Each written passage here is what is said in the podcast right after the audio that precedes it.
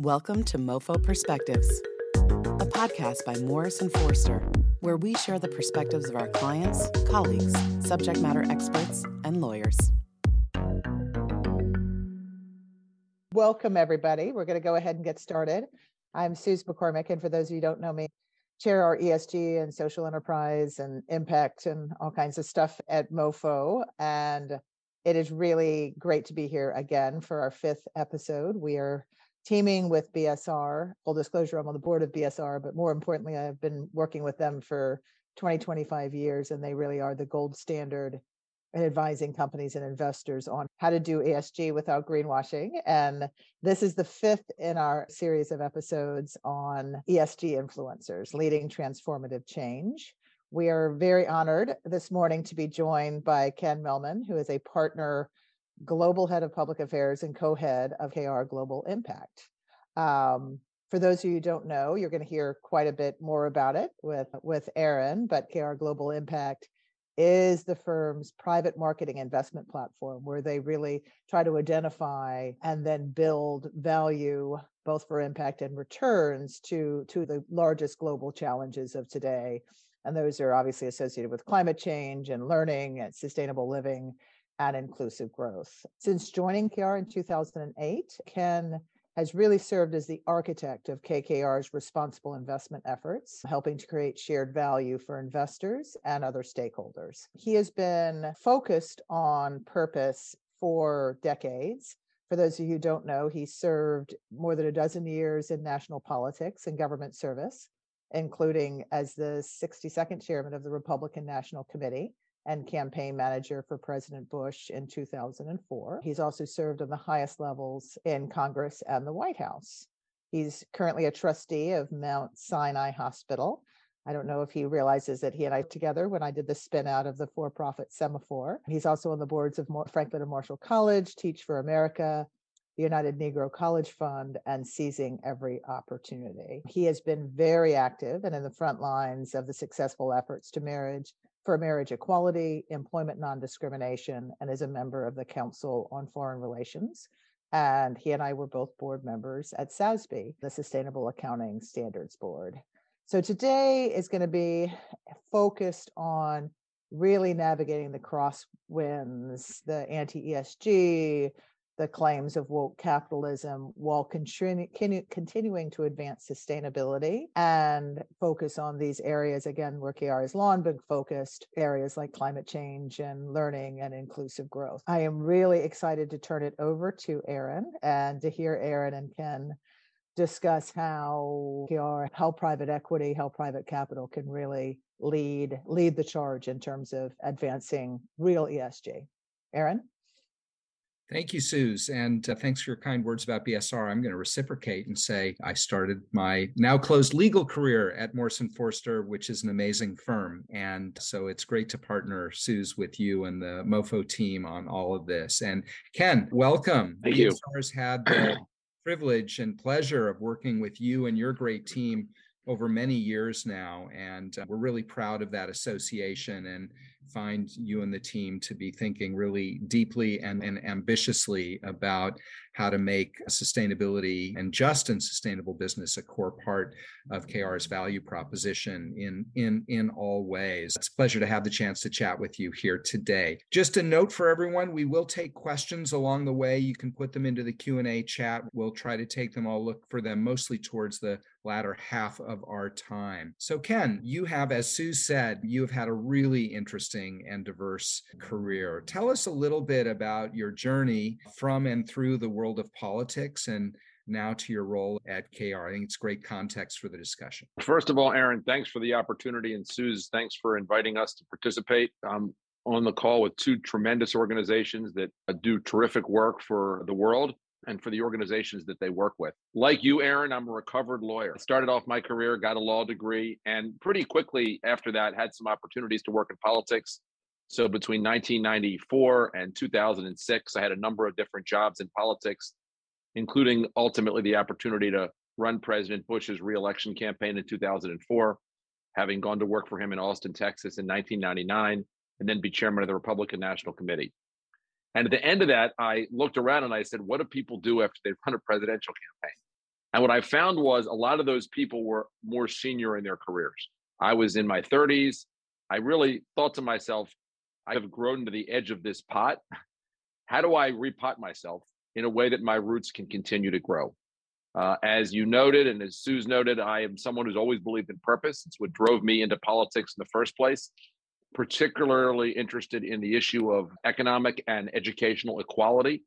And it's what motivated me to go initially work for Governor Bush before he was president. And I really thought to myself, what are other platforms that have the opportunity to really create value? And also, while you're doing that, to help make the world a better place. And that led me to KKR. So, for those of you who don't know, KKR is in the investment business, but we are unlike some investors that are, say, passive investors. A lot of what we do is active investment. We buy companies, we often own those companies for five, six, seven years. And ultimately, we try to improve those companies and grow those companies and make them better. We do that also on behalf of a very important population. If you look at who invests with KKR, uh, very often they are state pension funds comprised, for example, of fire and police or teachers, people that have decided to give their lives committing service to the public and to others.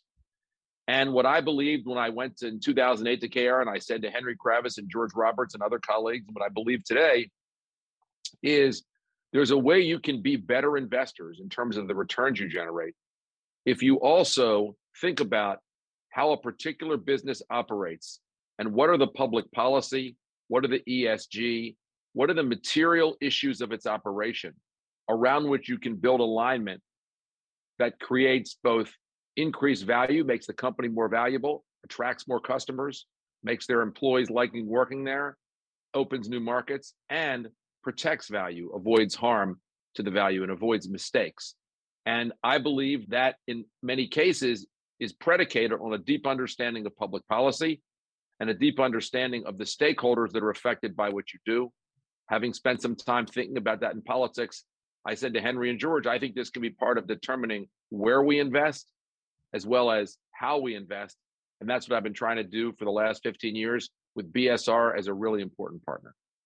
Thanks, Ken. It is a great journey. And I think for some time, there was a sense on the part of some that ESG is what is done irrespective of public policy. And the fact that you bring that lens to it enriches the thinking and is quite valuable. Let's talk let's lay the foundation also in terms of term uh, in terms of terminology. There's a little bit of a battle going on, you know, what does the term ESG mean? What does green mean? What does sustainability mean, et, et cetera, et cetera as you ex- exert your leadership at KKR, what is ESG or whatever term you would use as the core reference? What does it mean to you?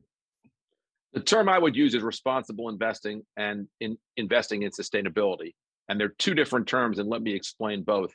But in so doing, again, I'd like to just open with what our job is. As I mentioned, we are what you might call committed investors. We're investing in companies for longer hold periods in many cases, we have a majority controlling position in the company, and we're investing on behalf of a very important population. And what we've learned over the last, I've only been there 15 years, but what KKR is nearly 50 years old has learned is the way we are best investors is by building better companies, is by building companies that are stronger, that are more resilient, that are better over the course of our ownership. And if you want to build better companies, in our experience, it's very important to focus particularly on what do you do to create additional value. So, what are you doing as an investor beyond the capital that is making the company worth more? And what are you doing to protect value? How are you avoiding risk during the course of your ownership? And so, to me, responsible investing or ESG, the way we think about it, identifies what are the issues that are material business issues that are material to the particular company that if you handle the right way can create value and if you fail to address can create real diminution in value so let me give you a couple examples one example that we've learned a lot over the years and that sue has been involved in morrison and Foerster has been involved aaron you've been involved is the benefits to a company if you effectively engage the employees at the company so that everybody that works at the company whatever their level is highly engaged in the broader enterprise doing that has a lot of benefits. So, for example, one of the biggest things, if you talk to a CEO, they'll tell you that they worry about is a high quit rate. Because a high quit rate means you're diverted from creating your product or service into hiring new people, training those new people, and making sure those new people are fitting into the organization. If you can reduce the quit rate, you can create more value. Any CEO will tell you that productivity is incredibly important. Reducing safety incidents is very important. And what we've learned is one way to do all those things is to better engage your employees. And one way to better engage those employees is an enterprise that my partner Pete Stavros has really built out that involves providing those employees with more voice in how the company operates, providing them with financial literacy so they understand, in fact, how profits are made, and critically, giving them skin in the game.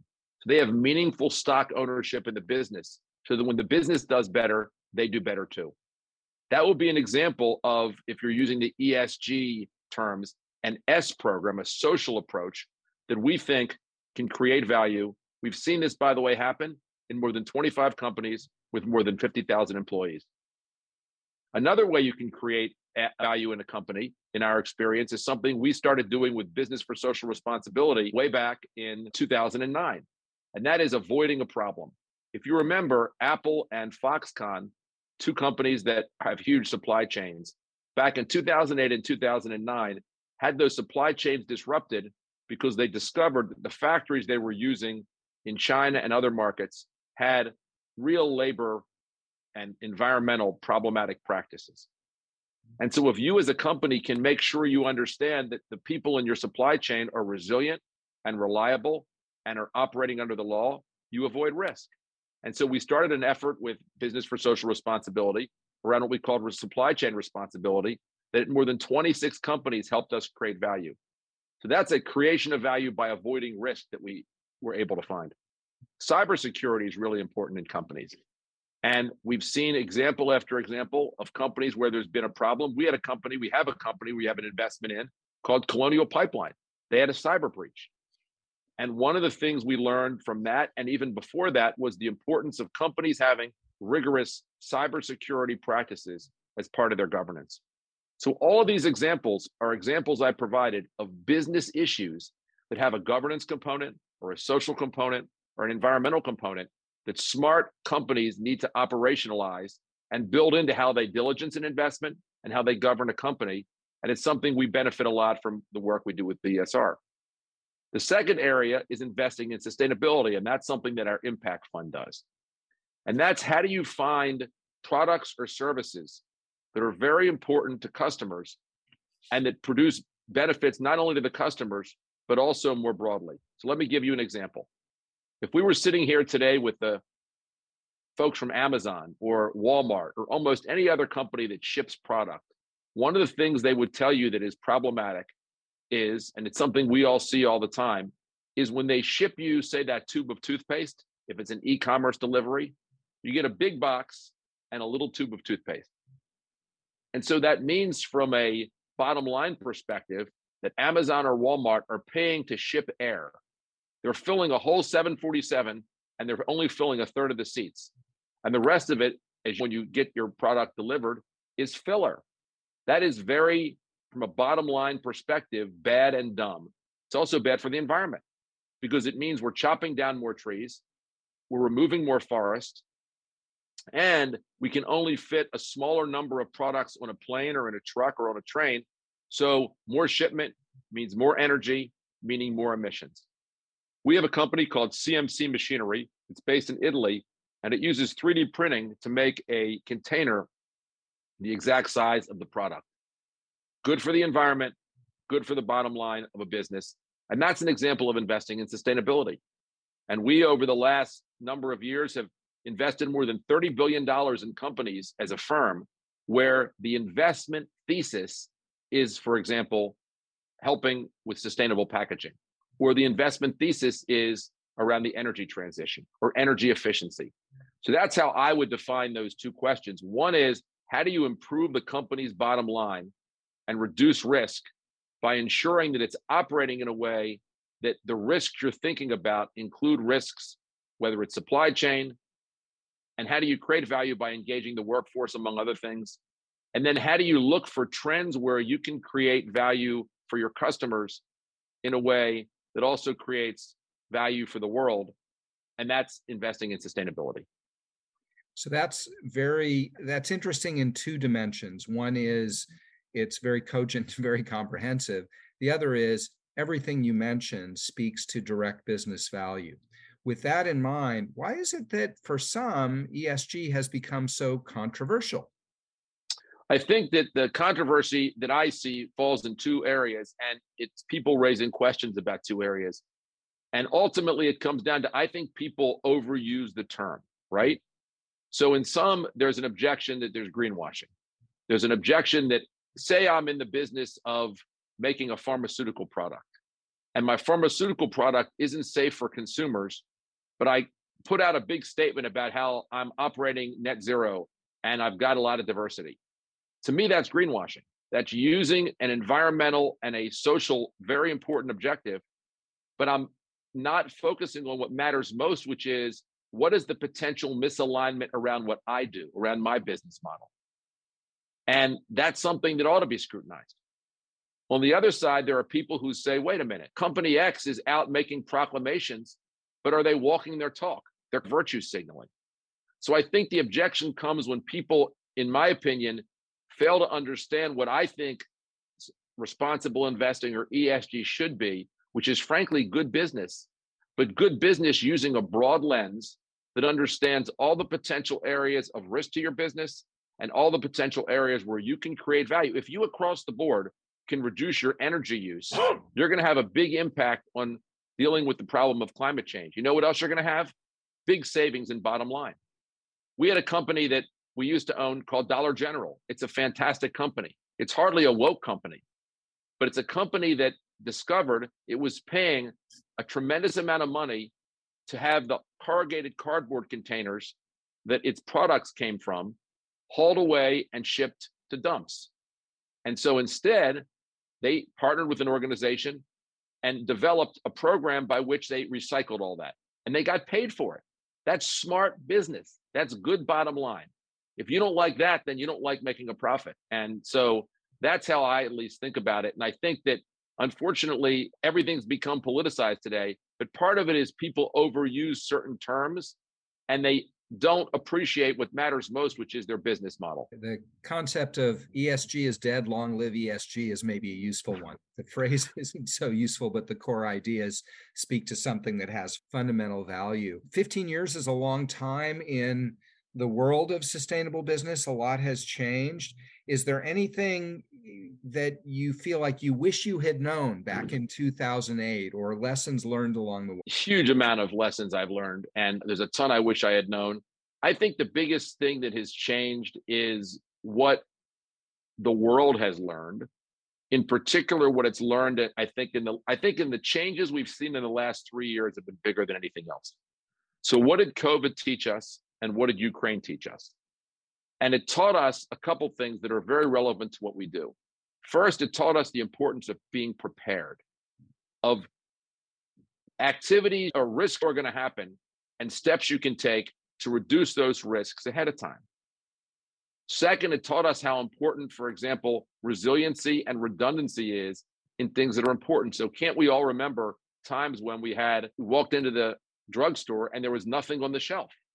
And so, the fact that our biotech and that our pharma supply chains were just in time and therefore very efficiency driven, but they didn't help us during COVID is something we all remember. And similarly, how the world came to appreciate during the Ukraine attack the leverage that a nation like Russia has on the rest of the world because of our reliance on their energy sources. And so, what all of those things have done is to create a new environment where we have opportunities to really invest behind some of these themes I've been talking about before. So the energy transition, I don't believe is only a sustainability focused opportunity. It also properly applied will improve affordability for consumers.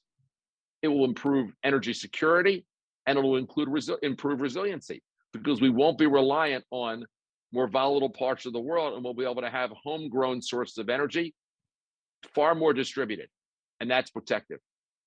I similarly think there's an appreciation of the importance of cyber hygiene that there wasn't 15 years ago because of how reliant we are on first technology but second, because of very high profile cyber attacks that have occurred in the last several years.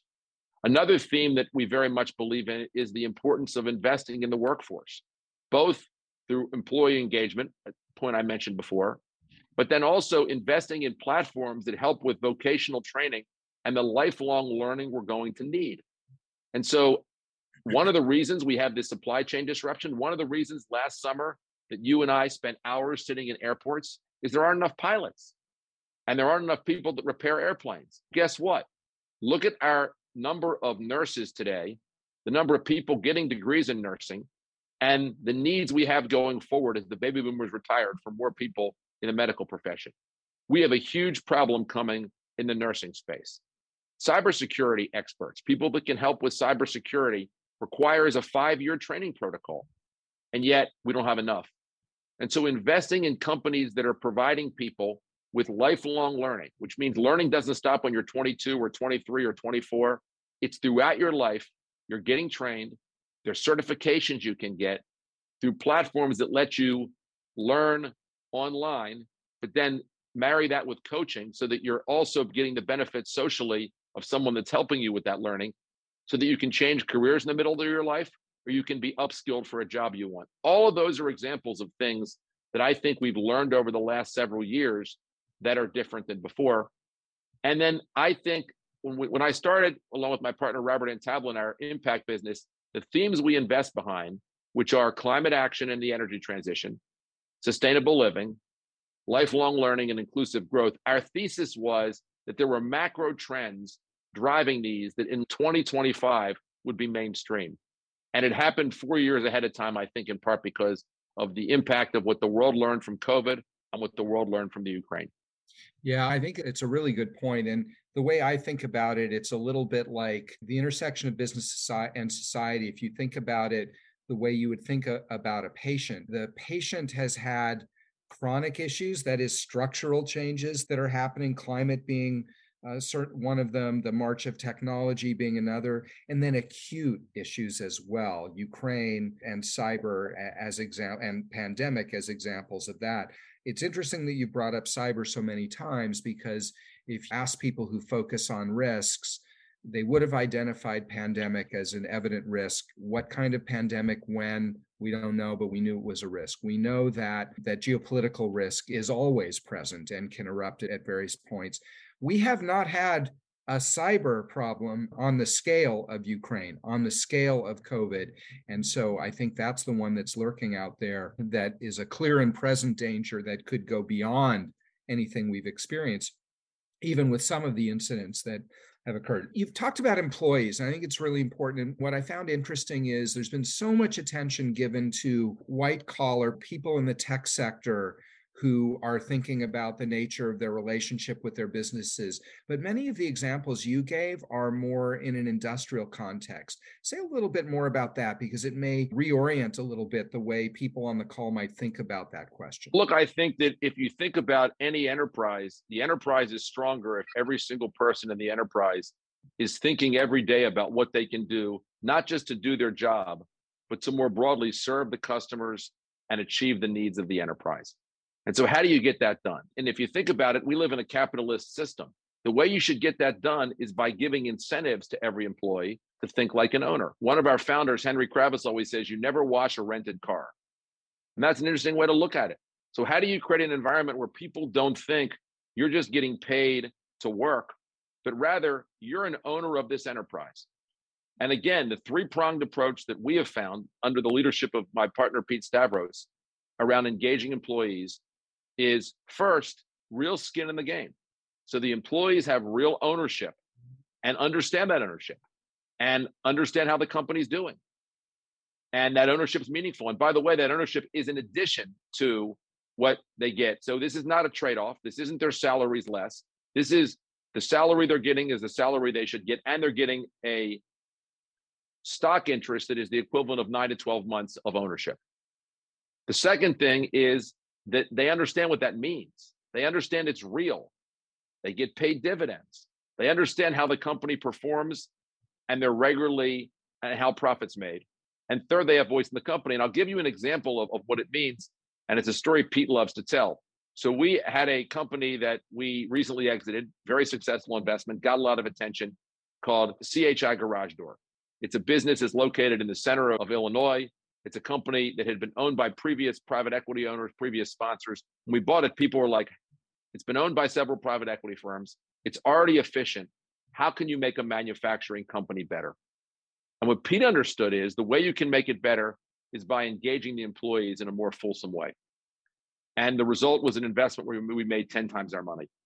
And one of the stories Pete loves to tell, one of the reasons Pete is such a great investor is because how much he understands what's happening on the ground in the company. So he spends a lot of time not only in the company, but on the floor, traveling with the company makes garage doors, people that deliver the garage doors to a customer.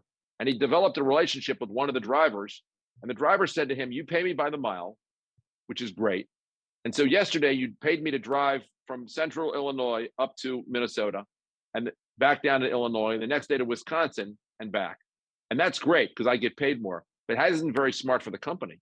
Why not have me more optimally route myself in a way that you're paying me less for the gas and you're paying me less by the mile, but it'll make the company worth more. So imagine a world where everybody in the company is thinking that way. Not what am I getting today, but what are we building together? It's a whole different mindset. And the idea that's only relevant in technology or in a law firm, that it's not relevant in a manufacturing space, the only people that think that have never worked in a manufacturing space. And so the reality is that's any enterprise, anything that's done well, everybody in the place is an owner and they're treated with the respect of an owner and they're thought of like an owner and they think of themselves like an owner and they have voice in the company. If you believe in the wisdom of crowds, which we do, that's what American society is built around, it applies in every enterprise. And so I think that to me, that's very important. The other thing that's equally exciting is the ability to invest in platforms that improve worker empowerment and engagement. So let me give you two examples. We have a company that is in the United States called Lightcast. Lightcast is in the labor market data analytics business. That doesn't sound very sexy, but it's really important. What they do is they study essentially what are the trends with respect to job placements, job openings, who's applying for those jobs. And then they use data science to look forward and extrapolate out to the future. And that says to them, here's likely to be the jobs of the future and the skills people need in the future. That's important for a lot of reasons. Part of why it's important is there's not a common taxonomy to, for example, what a data analyst does. So a data analyst at Walmart and a data analyst at Nestle and a data analyst at Amazon have three very different jobs. But if you can understand not what person's title is, but what their fundamental skills they need are, then all of a sudden companies and universities can invest much more in upskilling their workers. And then if you can build platforms that help people learn throughout their lives, so you got a job and you got a family to support. And during the day, you're working. But at night, you're training for something you might want to do in the future, which the right platform lets you do. With the technology and digitization that we have today, there's an ability to empower workers as well. So, in our opinion, building the workforce in the future means first equipping them with the skills that are going to be most marketable for the jobs they want. And second, giving them voice and skin in the game in the workforce. And if you do those two things, you not only make the workplace a better place, you solve a lot of other problems. Part of why I think there's so much polarization in our country is that too many Americans feel economically and socially disconnected. They feel economically and socially without a voice. And the idea that someone else's problem is wrong. If any of our fellow citizens feels disengaged, it's all of our problem. And I think these are part of the solution to it. That's so compelling. I'm I'm tempted to ask if you're uh, preparing to return from business to politics. That was very well said. It's interesting about jobs, and I think that the firm you mentioned actually is on the cutting edge of things with all the attention, even just since the start of the year on AI due to Chat GPT. Erik Brynjolfsson, who's a professor at Stanford, he and his partners looked at, I think, 950 different jobs, and they said AI is not going to eliminate a single one of them, but they will change absolutely every one of them. And yes. so I think as we, as understanding breaking down jobs, whether it's a data analyst or something else, to understand how it's going to change.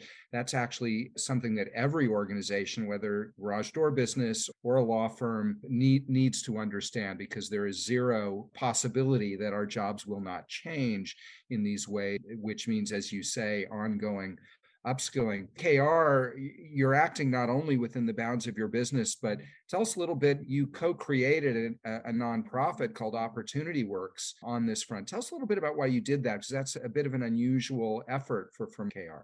Again, this is Pete's brainchild and he and his wife's generosity that let us launch it. And the firm and myself and a number of other colleagues have supported it too. But the idea is if we really want to take this vision of employee ownership and expand it, to create a center of best practice and a center of excellence where anyone that's doing it can have a very simple and easy way to understand how to do it. And then people can learn from one another. And it's a very interesting effort that incorporates a number of leading businesses, some leading investors like KKR, a lot of leading labor experts, uh, organizations like the Ford Foundation and others that are civil civic society organizations, and brings all of those people together to say, how do we build a community of best practice and a community where people can learn from one another that are engaged in it? And how do we make this easy for people to do? Because Pete began doing this in 2011. It, this is not easy. And to do it right requires real, meaningful uh, engagement by leadership and management at the company. It requires real engagement with employees. And it requires a playbook based on the lessons that have been learned over the last decade of what mistakes we've made. And so, if we can imagine a world where people can learn from one another hmm. and avoid some of those mistakes so that it can expand more, that's the vision of Ownership Works. That's great. And I think at BSR, we strongly believe in that as well. The leadership of individual companies is crucially important, but collaborative solutions where that learning can happen is the way you create broader, more lasting, more systemic change. So I think it's a great, great example. We've talked about employees. Let's talk about governance because I think it is so crucially important and one of the things that's undergoing a massive a massive amount of change. We see all sorts of information that increasingly directors acknowledge, recognize the importance of ESG issues, but a lot of the survey data show that they actually don't think they have the skills and experience they need to discharge those duties effectively. I'd like to ask about governance through a couple of different lenses. One is you are an active participant in the governance of many of the companies in your portfolio. So, how do you think about that dimension? And then internally, how does governance for ESG work inside KKR? I'd love to hear both of those dimensions. I think the answer is relatively similar, and that is this if you believe, as we do, that the right way to think about responsible investing or ESG is as a business issue, then the business processes that are long familiar to people and that are in place need to also govern how responsible investing in ESG operates. So, what are those issues? First, the board needs to have a regular process of understanding and being informed. After all, the job of a board is to guide at a strategic level a company, to hold its management accountable, to make sure it's operating in the right way. So at KKR, for example, we have a process by which the board has designated to the audit committee oversight of responsible investing in ESG. And I report on a regular basis to the audit committee on that, having reported to the board as well when issues come up within our companies, we also, in each company, have a process by which, at a board level, there's governance and oversight. Second, important business issues are led by management. And so it's very important that management both say the right things and do the right things on these matters. That's true at KKR, and that's true in the companies that we manage and that we govern. It's something that management leads, that it's one of their priorities, they hold people accountable for, that they speak to, that they make sure that they and the company are walking their talk. Third, if you want something to happen, it's not just at a governance level, it's got to be on a day to day level. And so in this case, we make sure that it is built in to the day to day operations of each of the KKR business units. And in fact, each business unit, while there's a common responsible investing policy and there's a common approach broadly, it is then for each business, there are differences. And so it's customized and built into each business unit in partnership with the business unit leaders in a way that makes sense. And in the companies I lead, similarly, if you're focusing, for example, as we are on uh, making sure you've got the right practices in place regarding employee engagement or regarding diversity, then you want to make sure that it is deeply built into the human capital department and in their operations. If your focus is making sure that you've got supply chain responsibility or looking at ways that you can understand and reduce potential climate risk, then the operations team needs to be actively involved. They are at KKR and they are in the mm. portfolio companies. And so building it into the relevant business unit to me is the third component. Fourth, you need a lot of experts. You need red teams that are going to hold you accountable. I view BSR as an awesome red team. You guys and ladies do a great job of challenging us, and we want you to challenge us. We similarly last year created a Sustainability Experts Advisory Committee.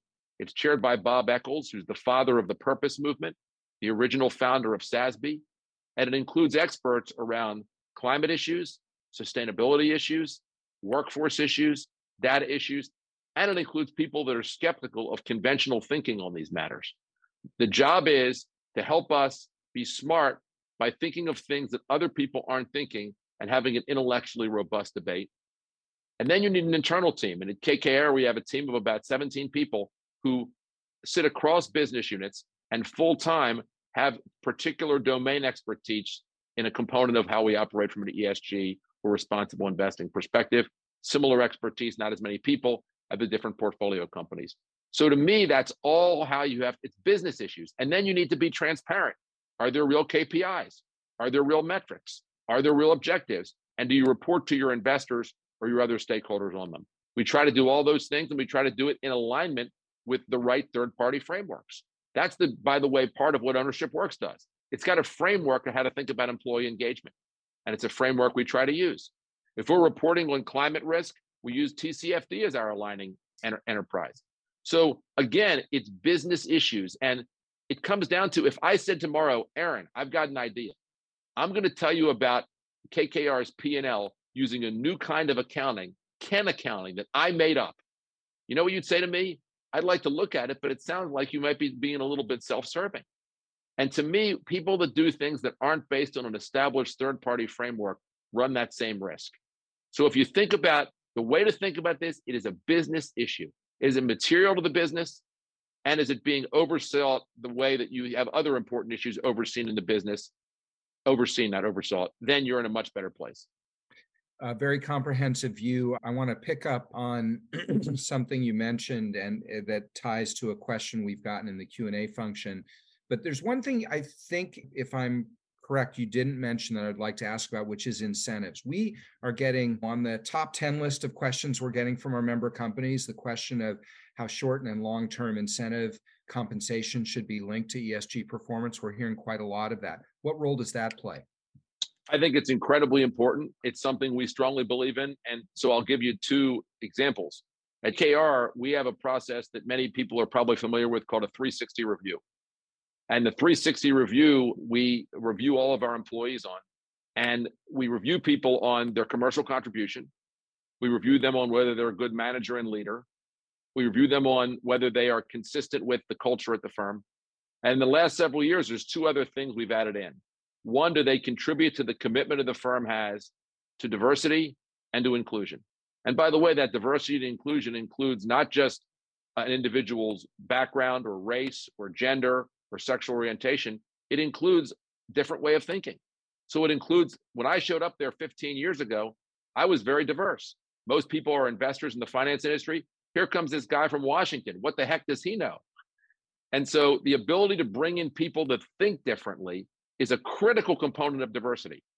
If a team or a board doesn't argue about things, I'm nervous. I want that argument. But we ask people and we judge them on that. We also rank people each year as part of the 360 on their contribution to our broad efforts around responsible investing and broad efforts with respect to alignment. So it's something that it's one of five things everyone at the firm is rated on. Then, in many of our companies and in many of our businesses, and for example, in the impact business, the majority of our investments in Fund One, management of the companies in which we invest in, a portion of their annual compensation is tied to impact and ESG metrics. And in Fund Two, it will be 100% tied to impact and ESG metrics. The key is, in my opinion, to do this in a way that is taking these questions seriously, not just literally. One of the things I worry about in the sustainability place is people are so focused on reporting or answering questions, mm-hmm. they miss the forest for the trees.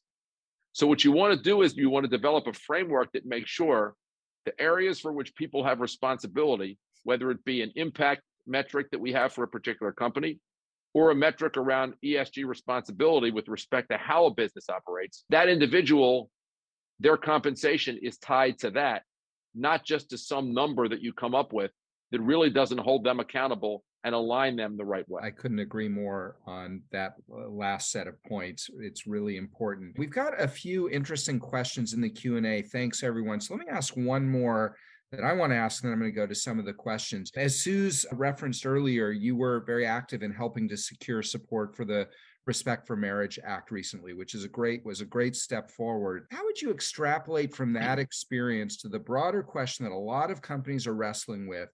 When do we or when do individual business leaders weigh in on topics that are certainly relevant to business, but are more viewed as broader societal questions. How should someone think about that? So it was an honor to be involved in that effort. There were a lot of people that that literally spent their lives working on it. So I, I was lucky to be a volunteer. I was I feel blessed to have been involved. It was something that was very meaningful and important to me. A couple lessons I would have, and then I'll get to the other point. To me, the most important lesson is first the importance of coalition building. The reality is that was a multi-year multi decade effort to build many coalitions. It was very consequential and important that the LDS Church, the Mormon Church, endorsed the particular legislation in place. One of the reasons that endorsement occurred was that for many supporters of equality and the Mormon Church had been working together and together developed an approach that actually in Utah made sure that there was protection against discrimination, as well as a place at the table for people who have traditional religious faith. And coalition building, by the way, does not mean you simply say, everyone come in the room and sign a letter. Coalition building means the hard work of sitting down and understanding different people's perspectives on things. And how do you create and how do you forge what is fundamentally a compromise that incorporates different people's views so that everyone has a seat at the table and it becomes more sustainable? Business was an incredibly important ally when it came to the equality for marriage and also non discrimination space. And again, having a seat at the table allowed business to make suggestions and contributions to how this effort occurred. Bipartisan. This was a very bipartisan effort. The leaders of it were people on both sides of the aisle who disagreed on other things. So, all of this says recognize that the key to success in life is coalition building and a willingness to compromise as long as you're getting some core important things done and that someone who might disagree with you is not your enemy, they're actually your potential ally. If you view the world as current allies and potential future allies, which is how I think of the world, then it's simply a question of how do you, in a meaningful way, get to know someone and engage with them and work with them and figure out what matters and what's important to them. And I think that to me is important as any lesson that can come out of this approach. The other lesson, and any of us who's gay knows this, is the importance of coming out. The most important impetus for change is that people get to realize that their daughters and their sons and their brothers and sisters and their parents and their coworkers and the people that they like and love happen to be gay. And uh, Harvey Milk always said the most powerful thing each of us can do is to come out. Anyone who's watching this who's gay and hasn't come out yet, do it on your own terms, but understand and appreciate how much you change the world simply by that single brave act as an individual that you undertake. And what that does to literally millions of people around the world that'll get the, millions of people, you might know millions of people, but you probably don't. But when many people do it, it touches millions of people. One of the most compelling arguments we made was that there were 1.1 million people living in gay and lesbian people living in, in, in married couples. And how would you feel if you were in their shoes if you had uncertainty about the status of your relationship. And that made a real difference because those 1.1 million people touch tens of millions of people. In terms of what I recommend to companies or to businesses, I think the first most important thing is to walk your talk. So, one of the proudest moments I had at KKR happened after the California Proposition 8 was overturned, the Perry case, but before the Obergefell case. And we brought in the chief human resource officers for all of our companies who were interested. We said, it's up to you. And we had a conversation with the Human Rights Campaign Corporate Equality Index about best practices around how do you ensure before civil marriage is protected that employees that are potentially in a state where there's not marriage have their rights protected. And they talked about best practices. And one of mm-hmm. the reasons that's so powerful and important, and it was interesting, one of the companies that was there, I remember, was Dollar General, which, if you look at its stores, have a lot of stores in the South. And I remember a few, about a year later, the CEO of Dollar General, Rick Dreiling, who is an awesome leader, an incredible leader, had a session where he brought people from across the company who were part of their Pride Network and had a session they invited me to where I got to speak along with him. And it was so moving to in, meet people that were from very small towns where previously they worried about how their neighbors and people thought about them. And their employer was saying, You belong here. By the way, that is, you want to retain employees? That is a smart business decision. That is good for bottom line. And it's walking your talk. So to me, that's an important component. I think companies that speak out on issues have every single right to speak out and should speak out, but they ought to make sure when they're doing it, it's something that's meaningful. They ought to make sure it's something where they're walking their talk. And they ought to make sure that they're doing it in a way that isn't simply a response to what's in the news, but how they meaningfully operate. First of all, thank you for mm. personalizing the story. And also, I think I, I heard a through line of authenticity, individuals being true to who they are, organizations, companies being true to who they are and the answers get a lot simpler actually if you if they flow from that mindset let me ask we've got some great questions in let me ask one that maybe is a decent segue because it also speaks to cultural change the question speaks to the gap that we've seen between millennials and gen z and now gen alpha and older older staff different views on how important esg is do you see that? Do you think the gap is narrowing? How do you think about that? As a Gen Xer, I do. No one talks about Gen X. There's the big boomer generation, there's the big millennial generation, and there are a few of us in between, and, and we don't get as much coverage. Look, I think that the reality is that what you have today with the millennial generation and younger generations is a generation that was raised at a time where there was much more transparency, much more radical transparency than had existed before. And as a result of that transparency, uh, people understand things that they perhaps didn't understand before. So the Me Too movement was in part driven by the fact that we realized that at many companies, in many places, individuals were being abused and treated in a disrespectful way. And so that inherently leads a generation to say, let me understand a company culture. And through things like Glassdoor and others, you can find out about a company culture. And that's something that millennial individuals seem to ask more. But I, as a Gen Xer, I ask it too.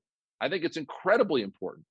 And I think that it's something that a generation that is raised around the radical transparency understands it differently. Similarly, there's an understanding of what's in your supply chain that didn't exist before. So I think the biggest change that changes the world is a change in consciousness. And I think that beginning with the mass media, the television began, and then social media has even expanded. There's just more consciousness around these questions than there used to be before. And while there's a lot of noise and there are some negatives, including divisiveness, overall, I think it's good for the system. I think, on balance, the fact that people know more and have more information at their fingertips is a net good thing. Now, what's incumbent on each of us to do is not fall on the clickbait trap, right? It's incumbent that each of us, not because we see a headline, uh, we think that means that something's true without having to look through it and really understand it. It also means don't trust social media. The algorithm is messing with your head. The algorithm is reinforcing and confirming your biases. And so it means you need to be, as an active citizen of the world, you need to be a consumer of information that differs from how you think. So everyone watching this today should go out and say, this year in 2023, I'm going to commit to challenge my narrative, my mindset, the way I, the frame I want to put information in with countervailing information. And I'm going to look for websites, I'm going to look for podcasts, I'm going to look for other places I can go that disagree with what I wish the world was in a way that'll make me smarter about way, the way the world is. we all need our own personal red teams in a sense. Yeah. Let me so one last question then I'm going to hand it back to Suze to close us close us out. KKR has holdings and relationships globally. We are living during a time when sustainability standards, reporting, not only frameworks but requirements continue to fragment. Mm-hmm. How do you think about that? How would you advise companies to navigate a world where there are a lot of cross currents with similar but meaningfully different requirements in different places? A couple thoughts. First, I would recommend working with BSR. Hmm. You all are amazing at helping us. Yeah. It was a setup, but it was an honest answer. Yeah. I would say the first component is uh, having advisors. BSR is one. Another is a company that we invested in, ERM. They're terrific. Advisors that really help you understand the differences in different places. But it comes down to what I started with what is meaningful and what matters. One of my partners is a guy named Nate Taylor. Nate is, along with Pete, the co head of our America's private equity business. Terrific leader. And Nate always says, whenever we talk about these issues, let's make sure we're doing something that's meaningful. And so I think that if I'm advising any of our companies or when I think about it at KKR, don't teach for the test, as they would say in education.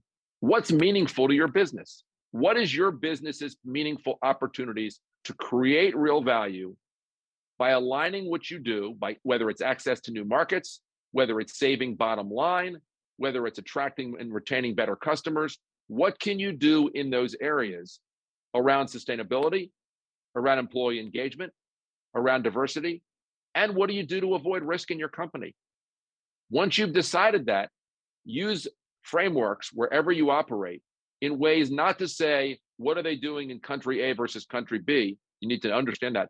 But why does it matter with respect to these questions? What meaningfully helps me improve that so that those third party frameworks can set for us KPIs by which we can measure our success?